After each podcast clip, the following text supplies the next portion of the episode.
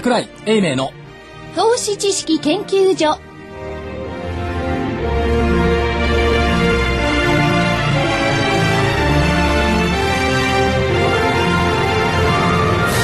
皆さんこんにちはこんにちは。こんにちは。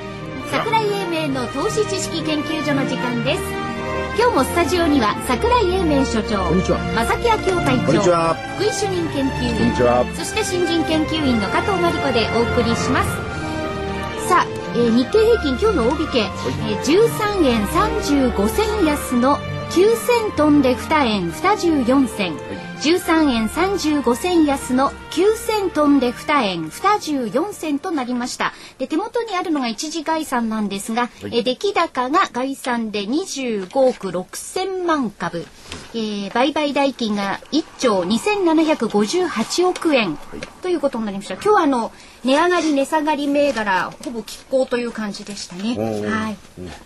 目標株価を9100円台に設定したのが2週間前、はい。その時にかとまり新人研究会研究員が言,、はい言ったのが、はいああようやく9000円ですかとあの 何こしみじみと。心のねしみじみとこもった声だったのが、はい耳に残っているんですが、はいようやく9000円台、まあはいでもたかが9000円高い決戦でっていうすよね。レベルですよね。まあちょっと大騒ぎしすぎ。市場だけがね。ところがね、はい。昨日実況やってたんですよ、全場。はい。で、あ、5場5場。5場実況やってたら、えっ、と、ちょうど5場売りから買い物先物中心に入ってきて、えっ、と、12時35分ぐらいかな、9000つけたのが。テレビカメラ、ゼロ。あゼロ。取材に来ないんですか？9000円では来ない。あ。いやー、上げたら来ないんだよ。そう。ああ、そういうことだ。ちなみにあの、そうなんですね9000円を割れた時は20代いました。そう。でゼゼロ。ゼロだったんだけど、はい。多分ねその実況を聞いていたどっかプレスがあったんでしょうね、そっから5分したらね三脚持ってテレビカメラ持ってきて。いやっていうのは、ええ。多分ねそのザラバの9000円という数字を画画像で残しておかないと、引き跡来てもひょっとしたら残せないかもしれない。って危惧したのかもしれなないるほど、なるほど。まあでも大引けで残せて、はい。で今日もザラバ9000割れてましたけども、はい。一応9000台復活してきた、そうでというところですよね、なんか相当うん無理してますよね。どっちが？え？今日も。買い方が売りさ方が？買い方。が。買い方？買い方？そう相当その、なんていうんですか？何のための、その、急性に意識をしないのか、僕はよくわ意識をしなきゃならないのかわかんないんだけど2も。時過ぎに福井さんとラーメン食べに行く前って、ええ9000割れてました割れてましたよね。ね。ええ。そうなんですよ。あの醤油ラーメンの大盛りと味噌ラーメン食べて帰ってきたら、え9000戻ってそう、た戻ってたのじゃあ毎週あの。じゃあだからラーメン効果、いじゃあラーメン食べてってください。やでもね毎日じゃないここ4週間ぐらいずっあでもここのとこね、続いてますよね。ラーメン。ランチデートしてんの。日のあの、お年寄りの方はわかるかもしれないけど、あの小池さんみたいなもんで、ラーメン大好きなんです。お年寄りじゃなくて分かりますわかりますお化けの九太郎でしょ。だって福井さんから朝9時頃メールが来るんですよ、今日ラーメン？これ何？デートの誘い？そう。そうだ。そうだろうね。あら、二人はラブラブだったんね。ララーメン、ラーメン。ラーメン食べると はい、株価が上がる。本当かな？そんなアノマリあったの？いやー。ないでした。えっ、とアノマリが昨日が満月、満月。です。はい。で、はい。一番すごいアノマリがあって、はい。土星が逆行してるっていうのありますよね。土星が逆行してる昨日から、だから株価は非常に堅調、アノマリーばっかりでも生きていけないでしょう、でもでもなんかまあそういうアノマリも大事ですけどね、まあそのようになる時もある。けれどもほら指数でも何でも最近アメリカを中心に良くなってるじゃないですか。はい。それだけでも十分にね。指数はい。指数雇用統計良かったですね、良かったですよね。手放しでみんな喜んでましたね、雇用統計で二人で揉めてたじゃないですか。いやままだ実は僕はあの会議で敵ではあるんですよ。そうでしょ？あ何が、あこれ出た数字？はい。いや出た数字はもうしょうがないですよ。じゃあ何が懐疑的なの？何が会議的なの？いやその裏にあるもの、要するに潜在的な失業率とかね、あそれはね増えてますからね。それはね探してない人いますもんね。福井さんにそっくりなバーナンキ議長も言ってました、ええだからえね。福井さんにそっくりなんですか？福井さんがそっくりなんじゃなくて。福井さんがそっくりなバーナンキ議長も言ってましたけど、要するに職を探さないやつのことを無視してね失業率が下がった下がったって言っていかがなものかって、でそんなに福井さん何 QE3 やりたいの、やっぱりやりたいですね。QE3 のおかげで、えーアメリカ株はここまで来た。で、それが、違ういやいや QE2 のおかげでしょ QE2 だ、つね、来た。で、それも何やったかっつったら、要は自社株買いですからね。すごいあれですよね、率ですよね。2000社近くがまあやっちゃってんだから、これまでに。その効果ったら、いや、いいですね。で。もニューヨークダウ誰が一番上げてきたかと分かってます？誰ですか？マクドナル上昇率。IBM じゃない IBM じゃない。2008年の5月。うん2008年の上昇の寄与率、2008年5月ってことはリーマンショック前の高値以降下がって、でここに至るまで一番上げた銘柄って、マクドナルド、マクドナルド。IBM と思うじゃない普通、ああそう。だねマックなで5位がねコカ・コーラだったかな。やっぱり食い物がある食い物ですね。ハイテクじゃなかった、というのがありますよね、はい。でニューヨークで恐ろしかったのは福井さんには似てないけど、ええ。金森さんに似てる人。あルルがつく人ですね。あルガつく人ルがああよくこの番組でも登場するいやあの所長はね名前を言うのすら嫌なんだから それそんなことそうだよ。ミスター金森ルービニ。金森先生での、での明日か。はい顔合わせないでしょ。はいで、ルービニ教授が出てきたんですよ。はいなんで言ったか知ってる？えいやちょっとルービーがですね、はいルービーの弟子が出てきたの。あえ生意気に偉くなって。僕はあのルルービニ教授ってのは清めるに瓶だから多分コロッと変えたんじゃないかなと思う自分のうん。主張を。で、ほら、恥ずかしくて言えないじゃん。うん。コロッと変えたの。だ だから弟子が今まで強硬論言ってたのに、世界はダメだとかね、あ中国はぶっ潰れたとか言ってたのに、コロッと変えたって言えないから弟子が出てきた。言っている言葉、我々は祝っている。はい。何祝ってんだ、我々はラリーが来たと考えている、それルービンさんお前が言えよなって弟子に言わせるよな。でルで伝えてるわけですよ、はい。ルー我々はラリーが来たと考えている。ルービニ教授は株式のオーバーウェイトをリコメンドしている。おおだって。変えたの？ただ教授が株式投資にブルブルな姿勢を示すのは今年の半ばまで。ほうほうほうで今年の半ばになったらまたベアに戻る、まあ基本的な論調は変わらないってことなんですね。いや、それ多分ね、バロンズかなんかのやつで、そのどっちに資産を振り分けるか、債券とかそれね、いや、ちょっとね、特集、特集があったはずですよ。それを見て言ったんじゃないですよかね。ルービニさんが。うん、でまあその特集みたいなもんなんでね、それは客観的な立場っていうか中立的な立場でね、まあリスクを取りたかったらどうぞとあの書いたんだけど、で中立的な立場で行きなさいっていうことをすまあ進めるっていうかね、主張のコメントってといことはいううか、足元ブリッシュで、えー、半ば以降は要警戒と。いや、だからそそれに対してルーブリさんがね、今だってもっとウエイトを高くしていいんじゃないかって言ったんだと思うんですよ。今ならばまだ。って言った。それを弟子が伝えている、ええ。卑怯ですね。だ。から言いたくない？出てこい。金持ちが出てこいルービニって。出てこい金持ちと怒られるから。これはねそりゃ。ね、だからルーブリ教授もですね、えー学問研究の傍ら稼いでますんでね、いろいろ。そっかだから明日場合によってほら金森さんの番組に乱入して、はい出てきた桜井とか あの、でも、でも、あの、あの、所長もですね、はい。株のことはいつの先やめですから、そうなのよ。明日になったらどうなるか分かんないんだから。いやでもね、はい。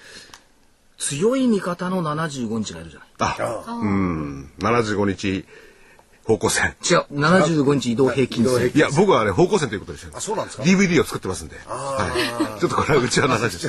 リリニサトイ、はい。で75日線上向いてるじゃないですか。で、えー、と今日マイナスですけどもトピックスがいくら今？トピックスはあ784.49これぶっちぎりでプラス2.15ぶっちぎりで200日線抜いてきた、抜いてきましたね。トピックスは、で日経平均がもうちょいでしょ200日。線昨日所長ヒゲだったんですか？いやあ終値ベース終値ベース。終値ベース抜けてる。今日も抜けている、う。んうんうんで日経平均が200日線に9063円ぐらいだと思うんですよ。なるほど。ということはもうちょいでしょ？50円ぐらいの話でしょ、だからこれ抜けてくる。だからその、あ60円か。はいあの、今ね、所長が言ってる75日線との見方も、75日線がこう上昇にね、明らかに目で見ても何見ても、転じた時に抜けるのがいいんですよ。なるほで、日経平均のは確実にね、こう上昇に転じてると抜けてんで、それは文句ないんですけれども、今、所長が言われた方はちょっと確認してないんで。どっちを？うなのかなえ？トピックス？あの、トピックス。同じようなもんですもんね、動き的にはすいません福井さん。何年市場に携わってトピックスは先月抜けてる上向いて全く。75反対の日ですねこと言っちゃう75は抜けてる完璧に。で今日200あ昨日あ200 200抜けたで。今ねすごくことが起きていて、えっと今日出てきた信用取引の評価損率ってマイナス12.18はい。これすこぶるいい水準いいですね。実は、でこれ全体の話なんですけど先週かな、先週レベルの段階で証券会社の支店の人たちと話してたら、はい。実はあんまり大きな声では言えないないんですがっていう話で、評価損率がプラスになってるお客さんめちゃくちゃ増えてる。増えてますね。らしいですね。これね、評評価損率がプラスっていうことは、どの玉をブチ打っても益金になっちゃうんですね。だから投資心理はえむちゃくちゃ上向いている。で普通は評価損率がプラスになると天井を打つって言うんですよ。で表面上今まあ12マイナス12だからまだいいんですけども、でもそういったところが出てきたっていうことはまあ確かに警戒感は必要なんでしょうけども、でもいけいけっていう感じがね、出てきた、昨日夕方あるところでセミナーやったらいつもね560人しか来ないところに、百何十人増えてるんですね。これもね、危ない印なの。危ない印。セミナーに人がたくさん来ると株価は天井打ちやすい。で、風上のセミナーみたくね、閑散としてるとね、時々。やっぱりね、はい少なかったわ、先週のどこだっけ。あの裏は？浦和。はいね、締め切りの2日前にここで呼びかけるって絶対少ないよねと思ったら、すっげえ少なかった。で、これはそこ打ったなと思ったの。土曜日に。逆にね。昨日たくさんいるから、これはまずいな。これは天井だって。すごく短くないですか？短いね。いや、だけど昨日プラスで今日マイナスじゃない？一応。はい。あそうですね、はい。で市場関係者もちょっとこの気迷いモードにあって、最近のコメントでもなんかいいかないですね。株価はものすごい上昇基調、でも一休みあるかもしれない。これうまいんだなこの表現が。株価は中期上昇基調、はい。だけど調整短期調整はあるかもしれないと一緒ですね。株価はものすごい上昇基調、でも一休みあるかもしれない、それとかね株価は19から見れば8800円程度が上限、でも他の外部材料が登場するとその限りではない、でもね他の外部材料別に登場してないのよねこの1週間、むしろ内部材料じゃないですか。でギリ決算はどんどん発表されてる。しでギリシャどうなったのってなんかわけわかんない、年金の部分だけ一問残したとかね、解決はしておりません。明日の朝には解決するでしょう、ねクリスマスプレゼントじゃないんだからさ。ということで、まあ、ちょっと玉虫色が出てきましたけども断定的表現ではないですが、志を持って物事を言えば200日線を抜ければ上、75日線を向いてるから押しがあっても75日線までが限界、ギリシャは所詮浮き沈みするもの、アメリカは長期株高トレンド歓迎、あと国内企業今期現役だがまあ来期増期。4割増期見てる人もいますから、そんで中国がしばらくおとなしいの構え。はい。ちょっと悪くないんじゃない？全体的にもね。落ち込んでますから皆さんかあのお化けが出てくるような感じはしないと。お化けは九太郎だけでいいでしょ聞いてるだけでいい。いや、でも、あの、ニューヨークにしてもヨーロッパにしろね、まあ、ドイツにしろ。上がりすぎてるのだけはちょっと怖いですね。だから福井さんに言わせるとあのニューヨークダウのチャートを見たらとてもじゃないけど怖くて手が出せないそう。で、出来高もあんまり伴ってないですしね。どちらかというとね。ちょっとは出てきてるけど。主役を見てるとね、結構業種が変わってるんですよ。ぐるぐるぐるぐるあの新高値、新安値を見てると、うん数とははいはい。そうなんですよ、だからねなだらかなそう。堅調はい。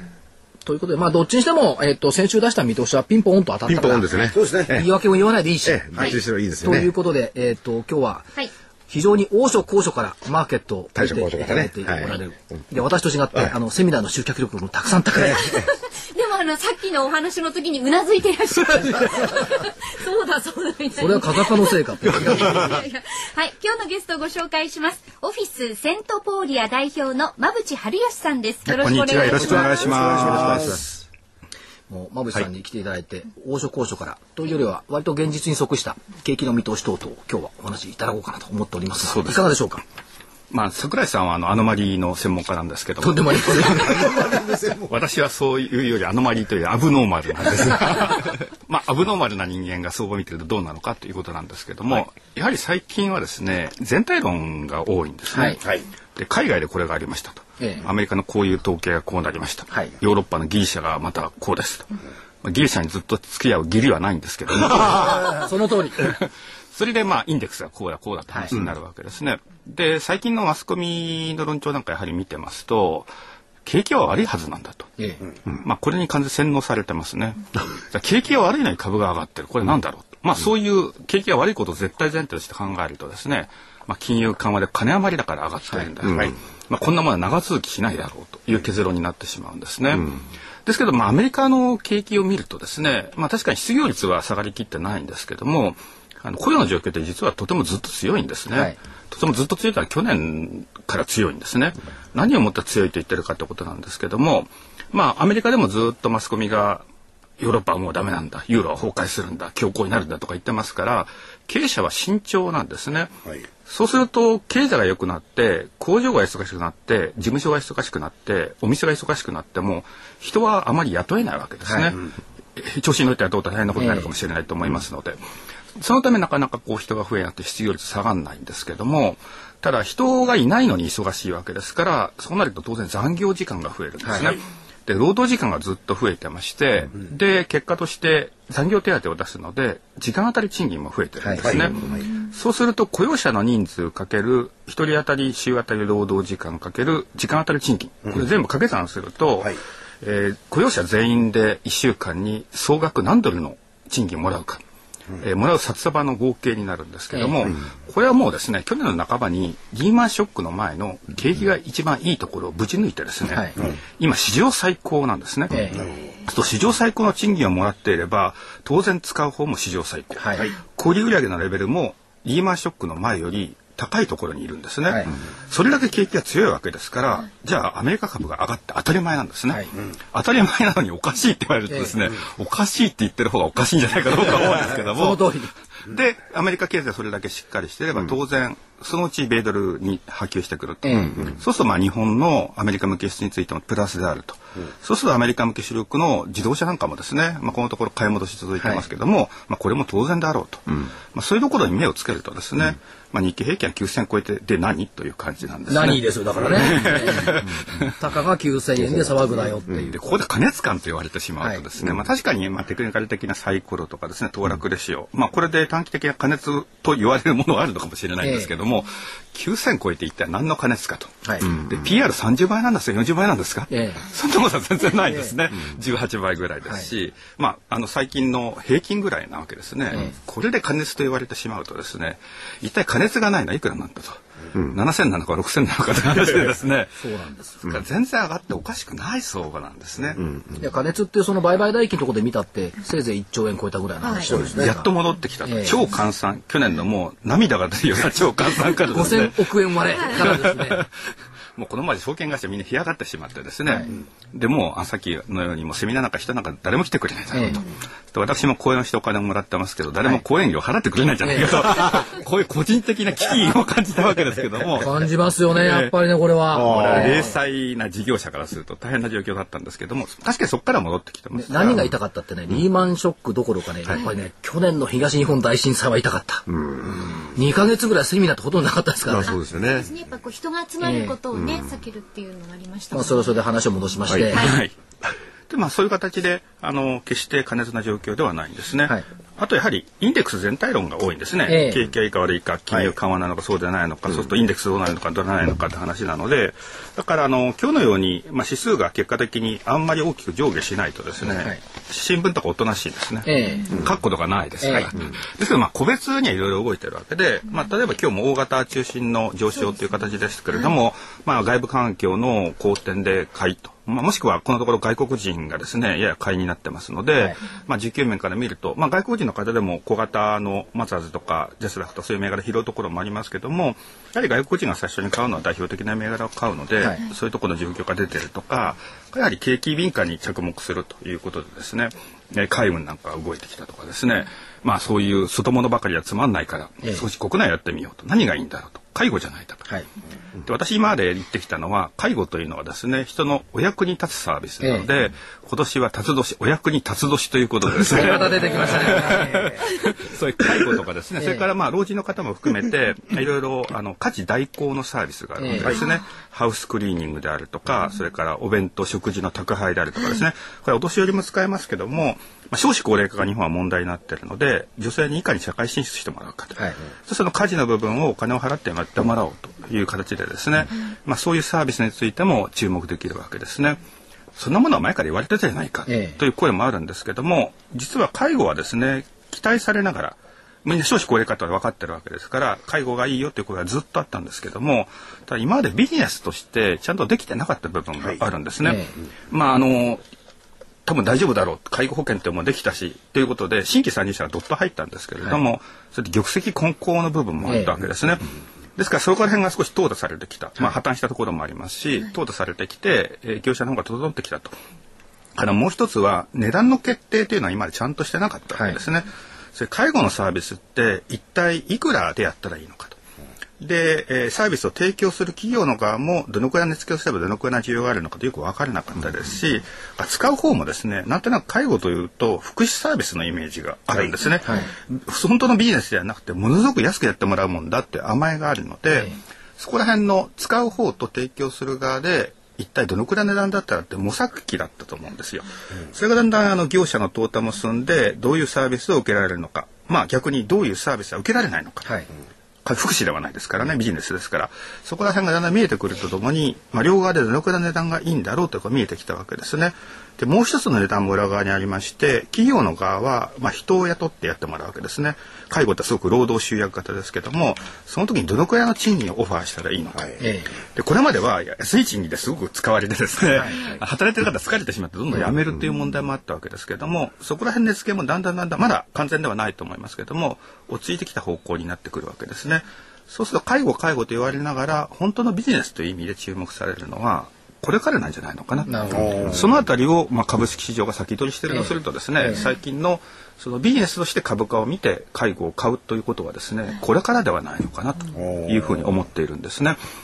そういう意味でいろいろ物色の柱というのが揃ってきているので、まあ、そういう意味でいろんなものが変わることによって結果としてその平均値では日経平均が上がってくると。決して先に日経平均あるわけじゃないですから、そんな形で株価が上がるという展開になってくるのかなというふうに思っているんですね。どうもだからそのマーケットが日経平均指数というのを中心に物事を考えていて森ばっかりじゃないですか。木を見られなくなってる。はい。これ弊害っていうかね。で、えっ、と、現役の証券マンたちも、その、指数は見られるけども、個別は見られない。あるいはセクターも見られないっていう、この教育がされてない。これがね、やっぱり弱くなってきてるんじゃないですかね。で、今、でも、馬渕さんがおっしゃったようにね、その、銘柄の裏に理論があるじゃないですか。はいそういうのが今までのところなかったですよね。いわゆる材料株って一括りにね、されちゃうような感じで、材料株はあるか下株でもいいや。それが動いてたんだってね。で、今後やっぱり今おっしゃったようにちゃんと理論付けがある。あるいは国策とかそういうのもね、えー裏にあるような銘柄がっていうことになれば、まともな市場って言いますかね。参入しやすい誰が。いやそそれは誤解であって、ええ。その理論があって、あの解釈付けができるものだけがまともっていうのはおかしくて、はいその材料株して株だって動いてる以上はこれは相まあまあ相場の一つであって、はい。こいつを否定することは僕は間違いだと思う。これも全体市場あるいは出来高を構成している一つの要素ですから、それを否定しちゃうとこのマーケットって一体何なのよっていう、みんな理路整然とできるものだけなのってそうじゃない。これはやっぱりあの否定しちゃいけない。ただし、今の馬渕さんのように、ちゃんとした背景があるものはさらにね、評価されるんだろうと。こういうふうに見た方が僕はいいと思う。僕も所長同じスタンスなんでそこで あの、あの、ひ批判、あのね、否定してんじゃなくて、ええ要するに言いようがないじゃないかと。はいね、材料株としか。でも、馬渕さんおっしゃったようにね、その、どなたでも、馬渕さんに今言ったことは分かりますよね。で、それに注目してればね、そういう社会的な流れも今後より確定的に出てくると。だから株もやりやすくなりますよねって意味で言ったんですよ。あのー、馬渕さん、さっきのあの介護というのが一つのテーマだとすると、はい。周辺のビジネスっていうのが結構動いてるじゃないですか。例えばその分で言うと個人消費でいくと、はい。スーパーあのおコンビニまのそのお既存店の売り上げが伸びてるとか、はい。あるいは医療としての介護とか、はい。そういうことのものがずっとこう周辺のものが物色されていますよね、はい。現時点で、は。それがやっぱりテーマに結びついてるとこんな形で考えていいですかね？そうですねあの介護そのものだけだとおっしゃるように、まあ、例えばあのいろんな介護のベッドであるとか、あのそれからあのおおむつですねおむつはいあのおむつだけにおしめ買いでいいと思うんですけどおしめということで 三段目。三段目。ですけど、まあそういった広がりを見せて、あのいろいろこう周辺に広がってるわけですね。まあそれを考えるととても個人投資家として面白いところだし、はいはい介護は介護ど真ん中っていうよりは関係したものでちょっと違う何があるかなと。まあそういう楽しみがですね、えあのやはり株式投資楽しいのが一番なので、それ楽しみが広がりながらという非常に明るい展開になってきてるのかなというふうに思いますさあ、ね。正木さん未来に備えて、ユニチャームの紙を持つとか、地道にやっぱり一回体験しといた方がいいかもしれないです。かもしれないですね。LL がいいのか L がいいのかね。ありがとうございます。私が一番近い一番早いからはい、どうもありがとうございます。親切だね。ね。で、あのここで、えーお知らせに行って、その後、お田部井アナリストに行って、はいまた馬渕さんにはね、その後いろいろお話を伺はいい、ます。伺いたいと思います。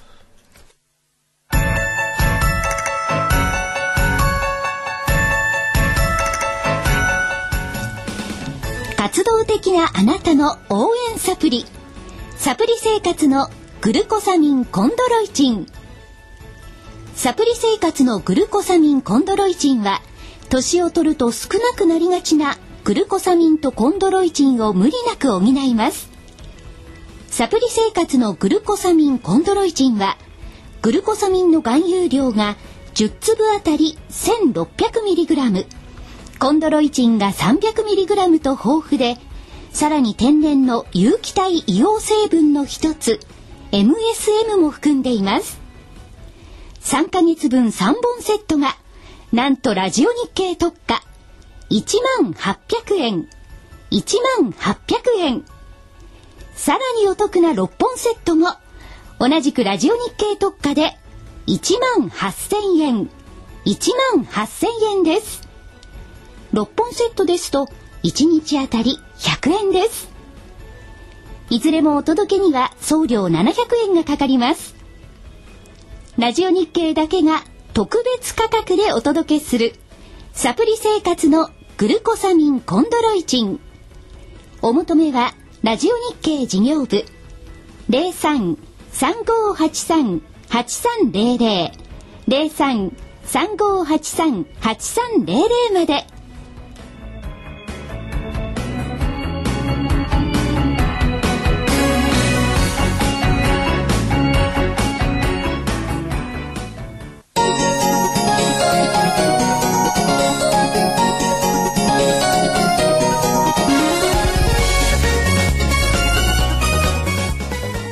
答える叶える。お客様の期待に応えお客様の夢を叶える証券会社。風賀証券がお届けするハロー風賀証券のコーナーです。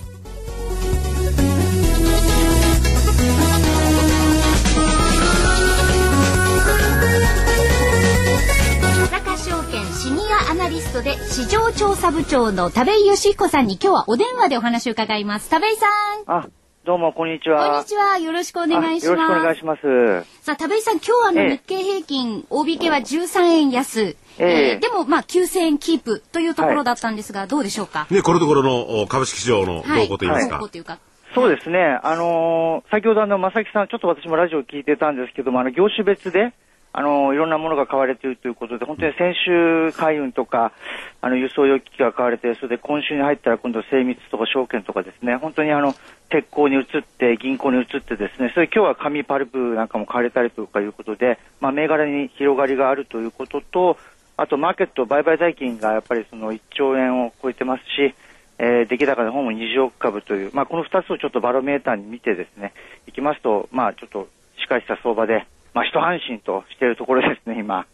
はい。ちょっと志が低くないですか？その売買高1兆円でいいですか？いやいや、そんなこと全然毛頭ないんですけども、やっぱり、もっとですね、あの、2兆円、一時期あの2兆円とか言ってたのがですね、はいもう、今日は5000億できたらよかったね、みたいな話に一時期になってたりとか ありましたので、はいまあそこから見ればですね、随分マーケットにお金が戻ってきたな、よかったな、という感じがしておりましてですね。はい。えー実感ね。ええそれで、それでですね、あの、先ほどあの、なんか75日とかの移動平均線のお話とか出ておりまして、200、あの、200日線とかの話も出てましたけど、ジャスダック平均ですね、こちらあの、早く25日移動平均線を突き抜けて、あの、上昇トレンドを作っていたんですけども、まあ、あの、ジャスダックマーケットというのは、より個人投資家の方注目されているか銘柄が非常に多くてですね、まあ、割安なものもたくさんあるんですけども、このジャスダックのですね、200日線が1月30日から若干なんですけど、上向き始めましたので、まあ、あの、相場全体のちょっと今回先行性で、あの、ジャスダック平均動いてましたので、ちょっとこの動きはですね、あの、トピックスとか日経平均に広がってくるといいなと思われるようなですね、形で、それで、費用替え、手を替えというかですね、あの、中小型の銘柄も、あのなんですかね、あの、買われておりますので、やっぱりこのジャスダック平均を見ることによってですね、あの、一部の中の材料株とか、そういったものもまだ大丈夫なのかな。まあでも日本、協量ですか、あの、突然こう爆発するように動いたりとかしますので、まあマーケットですね、いろいろこう元気が出てきているなというふうに思っておりますね。はい。日本協量もね、1ヶ月で5倍になりましたもんね。そうですね。それでもあの、じゃあこのね、1週間、2週間で大きく下がってしまうかというと、そんなこともなくてですね、突然また吹いたりとかしてますし、あと桜井さんが言ってたあの、金本ですね。これなんかどこの、の田部井さんが言ってる金本さんいやいや、桜井さんが言ってる金本ですけれども、まあまあまあま あの、どこの国の株価っていうほどですね、日本の国ですよ。そうなんですよね。日本の国の株価なんですけど、もちろんね、あの、右肩上がりずっと続けていてですね、あの、ちょっと押すとまたすぐまた上がり始めてしまいますので、あの年初からこう、まあ、年末ぐらいから先行してね、こう上がってきている復興関連なんかもですね、別に終わっていなくて他の銘柄も動いてきているという形ですから、まあ、非常にいいなと。だから機械の面で金本がまあ信頼取ってきてますけども、ええ機械の面で評価された復興関連とすれば、はい人的側面からやっぱりこう注目されるのは夢新なんですか？ああ、そうですね。夢新ですね。これも桜井さんの銘柄でしょうけど。わかったわかった。二人の銘柄。いやいやいや、そうですね。ですから、あの、そういったあの、値の安いものからですね、大きいものからも含めてですね、こう、注目されてきているのが非常に多いなと、それ内需だけじゃなくてですね、えー外物輸出関連なんかも買われてきておりますので、いいかなと思っております。ね。まああのはい。決算発表竹玉になってきてるんですけど、あはいはい。ほぼ終わってきたんですがこれからええ。小型もん出てきますけども、そうですね。し取材というか、ええはい。説明会とか出ていてどうですか？経営者さんの顔つきっていうのはちょっと変わってますか？そうですね、あの、昨日、いすずのちょっとこう、セミナー出たんですけども、いすずなんですけど、いすず、はい。あの、すごくですね、やっぱりその新興国からのバックオーダーを抱えていて、ちょっともう対応できないというぐらいのですね、あの、受注を抱え込んでしまっているということで、かなりですね、いい形でしたですね。タイのあの、えー問題がなければですね、もっとこう、うまくいってたんじゃないかっていうぐらい経営者がですね、かなり前向きになってきてますですね。そうすると経営者心理がちょっと良くなってくりゃ日銀単価も上向いてきますかねもっと。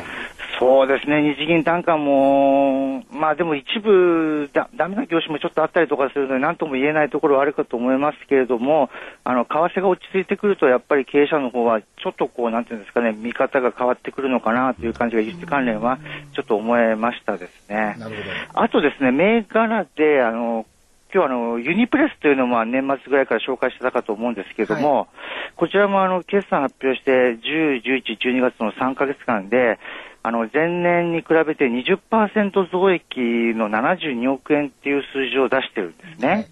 それで、営業利益率もですね、別にやらなくていいものです。やらなくていいものって言い方変ですけど、11.5%ということで、過去最高、過去最高の営業利益率をこの時期に出してるんですね。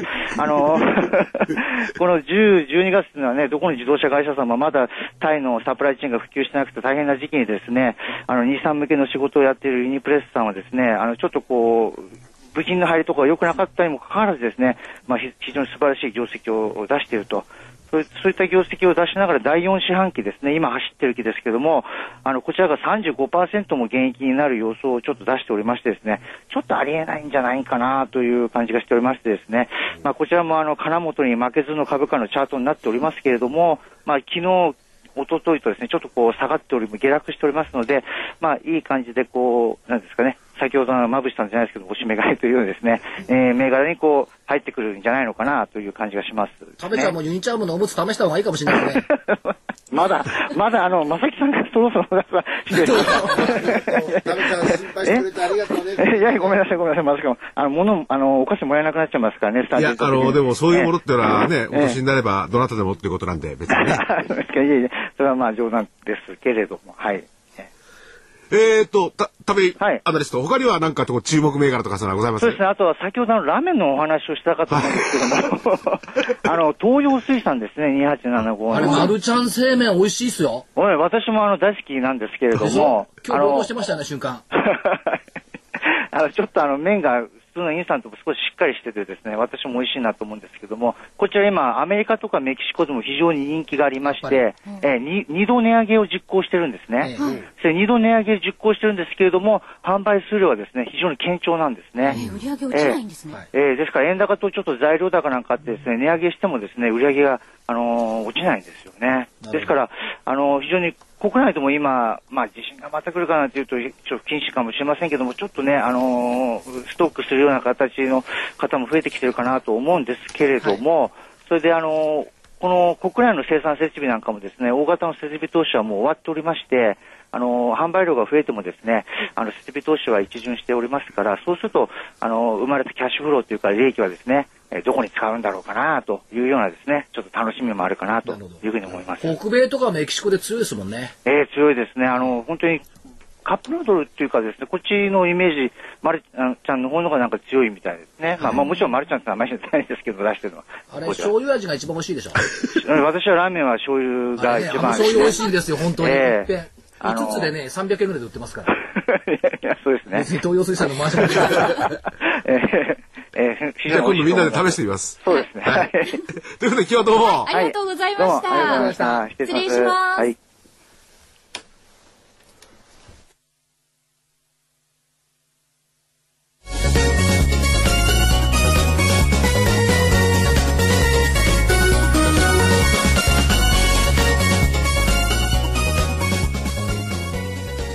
風賀証券。このコーナーは風賀証券の協力でお送りしました。それではここで桜井英明の投資知識研究所から1月の DVD のご紹介です。あなたの投資が劇的に変わる短期投資シリーズ最終版。一部専門家だけが知っている短期投資にはアノマリーがあった。桜井英明が突き止めた短期投資アノマリー大原則。短期投資アノマリー全集好評発売中です。え DVD、えー内容が約1時間で価格が8400円です。そういえばあの月ごとにそのこう得意日みたいのを紹介してくださったじゃないですか、はい。まもなくバレンタインデーでそうそう。ね得意日って2月の14日バレンタインデーは株が高い得意日。中身いっちゃそういうことを思い出ったしま。中身は買ってください。2はい、月そうですね。はい。あの、たくさん12ヶ月に及ぶ、あの、桜井英明所長がですね、一年間ね片頭痛を起こしながら、いろいろ調べてくださったアノマリーをたっぷりと込めておりますので、はい。そうですよ、尿管結石また出なくて。よかったですね。はい。ぜひご覧くだでもね、さい。これ福井さん売る気ないよね。なんで？だってラジオ日経のホームページに載ってないもん、これ。ああ、くくっても見られない。それはちょっと一つど、言どこに売っってきます。てんのっていう。一つ言ってきます。このアノマリー、ね、所長の得意分野。はい。桜井英明が。突き止めた短期投資アノマリー大原則短期投資アノマリー全集好評発売中価格は8400円ですお求めはラジオ日経の事業部にお電話ください03-3583-8300 03-3583-8300番ですはいそれではスケジュールからお願いいたしますじゃあスケジュールいきましょうか。えっ、と、明日がオプション S q ですね。はいゴールドマンの9000オプションって、コールオプションってずいぶん減ってきましたけども、ぶっちぎりに勝ちましたね。あうまかったですね。まあ、ゴールドマンの先の相手ですけどね。えっと、あと1月の企業物価。復興庁発足。いよいよ第4次補正も決まって、はいそうですねえー6月ぐらいまでにかなりのお金が東北地方に入っていくっていったところがスタートするでしょう。あとは、まあ、中国の貿易収支等々が出てきます。ね、週末、今年はつまんないっていうのが良かったっていうか、建国記念日が土曜日でぶつかって、そうですね。3連休にならなくてよかったな。3連休になるとね、結構苦しいんですよ。あの、仕事が。はいで、10個人的ですね。13日はい月曜日。えー、10、12月 GDP。まぶさん、GDP はちょっと難解、難聴な予想。そうですね。ねやはりタイの水害の影響があるんで、ねただそれはもう分かってはいることなの折りで、込みでその先の話ですね。そうですねはい。それから、日銀金融政策決定会合。ギリシャ債務の提案期限。まあ、この辺を盾にして揉めてはいましたけれども。14日火曜日、アメリカ小売売上高。それから、習近平氏訪米だそうです。またな、なんか、どうなんですか？約束でもしてくるのかな？なんか。わかりませんけど。15日水曜日、ニューヨーク連銀製造業景気指数。アメリカ公共鉱工業生産ドイツの GDP と。こっちがポイントでしょ。世界太陽エネルギーエクスポ。韓国。太陽エネルギーって、太陽光発電って、全然利益出てないよね。ですね。だからこれ、韓国でやると、韓国のメーカーどうすんの？これ、手こ入れすんのどうすんのって話ですよ。ただ話題になるでしょ、どうせ。でしょだから太陽光って割とその材料系の銘柄多いから来週太陽光関連の材料系が出てくる可能性があるんじゃないのという気がします。えー16日木曜日1月首都圏マンション販売それから確定申告スタートします。アメリカ生産者物価住宅着工件数16日木曜日は、えー沖縄で私セミナーをさせていただきますんであ、欠席はい。あ番組ですね。番組ね。ね沖縄から出、あれ？はい。えー電話を入れますけど。電話で出演いただいて、いいですね、あったかいところで。ね。いやだってあれあの、お流沖縄タイムズで記事になっちゃったの。そう、桜井英明所長来たる。顔写真付き本当だ。2月8日付沖縄タイムズ。世界資金動向。16日に講演会。これなんか顔違う人のが出てません？かっこいいですね。いやいやいや。いやいや。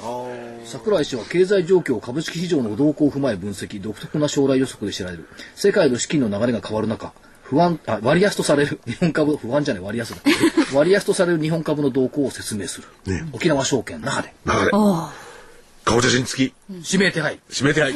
だから割まあ、沖縄証券の那覇で来週15日、講演会ね。16日ってじゃあ16日ごめんなさい。かりゆしアーバンリゾート那覇。これね、港の近くのね。いいホテルですよねいいホテルなのよ、ここ。はいああ、入場無料だ。バイキングが美味しいの。でも、あそうなんですか所長、はい嬉しいことに、はい翌日も忙しいらしいから日帰りでしょ？翌日はね、風賀証券にいじめられていて。ですよね確ですか。日帰りだから三鷹でセミナーだったから。日帰りだからね、福井さんのんびりできない。あ、日帰りじゃないですよ。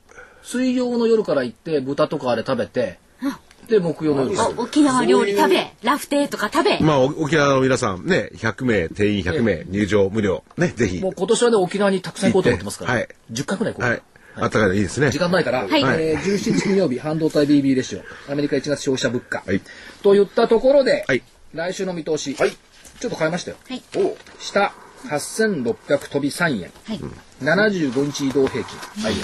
は、下回らない。はい上、9299円。先週より、100円。200に上げたでしょ200円200円上げてる。うん、140円か。ね、そのぐらいですね。は8い。月5日終値水準。だから下げ始めて8月3日からその水準が8300円だから、そこまで戻ってくるんじゃないでしょうか。というふうなはい見通しを立てております。はい問題ございますでしょうか？まだ下では8000円ですか。ね8000円下も9000円台でいきましょう。ちょ今日いくら ?9000 円。ちょっと。9000円ですからねまあ、あの、ね、その心強い気持ちではいきたいですけども、だから外れた日には、とんでもなく謝さら謝らせられますから、ねええ静かにしておこうかと思います。はい。それで、あの、まだですね、ちょっと時間があるんで、馬淵さんにいろいろお話をまた伺っていきたいんですけれども、あの、景気を見る上でのなんか、面白い、このメルクマールといいますか、そうですね、ええあのいろいろ勝手に作ってるんですけども、一つは父ちゃんの立場指数っていうのを作ってるんですね。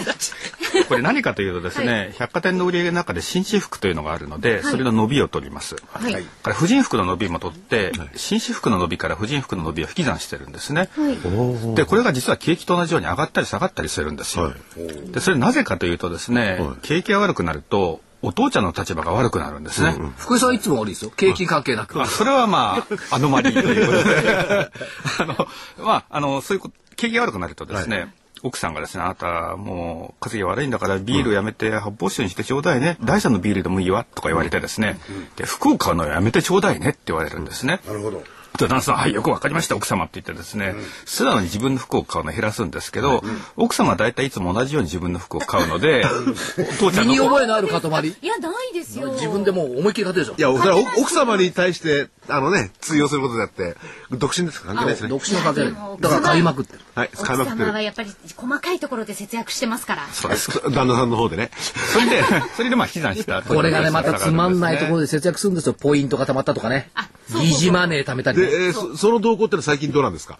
最近ですね、あのー、2011年一回山をつけるんですけども、はで夏場にかけて崩れるんですね。まあやはり東日本大震災の影響とかですね、それから円高懸念とかいろいろあるんですけども、でそこからは回復はしてるんですが、去年のピークは抜けきってないんですね。だから国内景気は最悪期から回復はしてるんだけども、もうちょっと力強さが欲しいなっていう感じはあるんです。で実は真面目な指数で景気動向指数っていうのがあるんですけども、真面目ですね。景気一致 CI というのがあるんですが、それも全く似たような動きなんですね。去年のボトムからは回復してるんですけども、去年のピークは抜けきってないんですね。この中に牛豚指数っていうのを作ってみたんですけども、これ牛肉の消費量の伸びから豚肉の消費量の伸びを引いてるんですね。それ景気がいいと、えー牛を食べる、はい。景気が悪いと安い豚にするということなんですが、そう申しました桜井さんがですね、私は豚は食べたくないと、まあそういう個人的な好みはあると思うんですけど。脂身はダメなんですよ。まあそれはさておきそれを見てもですね、やっぱり去年のボトムからは回復してるんですがピークは抜けてないんですね。で私が作った2つの不真面目な指数とですね、真面目な指数全部同じ動きなので、まあ日本の経済は国内はいい方向に向かってるんですがもう一息欲しいな。まあ、ただだんだんだんだん海外景気も温まってますし、為替ももうちょっと円安の方向に来ると思うので、またさっきお話あったように予算がついて復興需要も出てくるので、い。ずれピークは抜けてくると思うんですけども、今はまだ道半ばというところなんですね。そのあたりはこうアナリストの気迷いにも出ていて、まだあの一株当たり利益、予想利益のですねアナリストの全体平均だと下方修正が続いてるんですが、まあ専門家が一番自信がないのかもしれませんけど、個人投資家よりよく専門家の方が自信がないんですが、まあもうちょっと環境が温まってくるとその専門家も利益見通しをもう少し情報修正してくるとそうするとますます株価上昇の角度が高まるということになってくるのかなと思っているんですね。まあね、その、新種服、婦人服、そして牛豚、なんとなく実感もできるから、いい指数ですね。ありがとうございます。えでこれは一般のご家庭で言えることであってですね、決してうちの家庭で言えることではないんですけど、うちの家内は天使のような家内なのだと。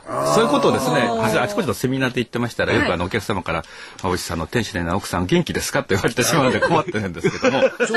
暖かい風ですね。いや、よかったですね。言うと逆ですね。そうですかええ。それはまあコメントしないことになりですね。お互いにどうします？ねえ、ねねえ、なんかいい、いい立場ないねですね。天使のような家？天使のような奥さん？奥さん。もうちょっと話を変えて、変えて、その続きなんですけども、その、あと3分ほどなんあ、そうですか。どうぞ。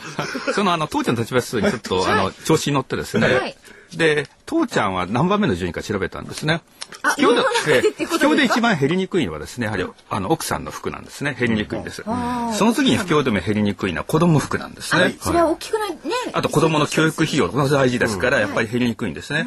おその次は父ちゃんかと思ったら実はそうではないんです。3番目に減りにくいのはペット用品なんですね。お父さんはペット以下だということなんですけども、さっきだって通販で犬のシャンプー売ってたじゃないですか。やはりお父さんシャンプーを買うより犬のシャンプーを先に買うったりして。そういうことかもしれません。その一番最後のお父さんまでお金が回ってくるというのはですね、やはりお父さんの働き口が増えてですね、残業が増えて給与も増えて、で、えー発泡酒からビールに格上げになってですね、で底上げでやはり景気が良くなるというところなんですね。まあ最近高額品消費も強いんですけども、あと逆に安いものも強いんですけども、やはり底上げにならないと真ん中が良くなってこないんですね。まあアメリカでもあのマクドナルドとかですね、そういう大衆品の売り上げがいいという話があるんですけども、やはりその真ん中が持ち上がるというのはですね、真ん中の層って一番大きいものですから、底上げの景気になるかどうか、そのためお父さんの立場が改善するかどうかですね。まあそれぞれご家庭であの非常に心にいろいろ秘めておられると思いますけど、それは置いといて。じゃあ福井さん我々頑張んなくちゃいけない。え虐げられし者としては。でもお父さんやっぱり縁の下の力持ちなんですよ最後ですから。えいやそれをね理解されてないねはい。お互いに。されてないはい。ー、圧政に耐えてる。この話になると妙に二人が合うね。ちょっとね、あの最後に二つだけね、ポイントとして覚えておいていただきたいことがあるんですよ。はい。えっと、今週来週と IMF の施設団が日本に来てます。はい。で、通常とは異なる異例のスケジュール、はい。普通来ない。はい。で、日本経済に対する円高の影響を排除しにしてくれるのかどうか、あるいはその、ヨーロッパの危機等々からの排除をしてくれるのかどうか。どっちにしても IMF の金ちょうだいねって来てると思うんですけども、なんか IMF が飴を持って日本に来たという気がします。13日までいますから、その後の結論が楽しみ。それともう一つは、野田さん。結構質素なんですけども、先週の火曜日に、あ、今週の火曜日、はいえーキャピタル東急の水蓮で2時間会食、2人で3万5千よ。まあ、国費から出てるんですけども、会った相手が東京大学の山地教授、この人の専門は近代イスラム中央アジア史なんですよ。ということは野田さんの今の目下の興味は、消費税でも何でもなくって、イスラムっていうことはイラン問題シリア問題、この辺りをなんかレクチャー受けたの？ということは次頭がかしかあのもたげてくるとすればやっぱり中東問題っていうのが火種としては残るのかな、じゃなきゃ総理合わないよね、っていう首相動向から見るとこの人今年多分2回目よ外でご飯食べた、あ3回目かな？あの、本当に出ない人ですからね。まあ、その辺のこともね、チェック、えー IMF の動きと一緒にね。でもえー結論はやっぱり私たちのこの虐げらし立場を福井さんお互いどうしましょうかっていうここですね。そうですよね。それはお二人の努力次第です。そうですはい。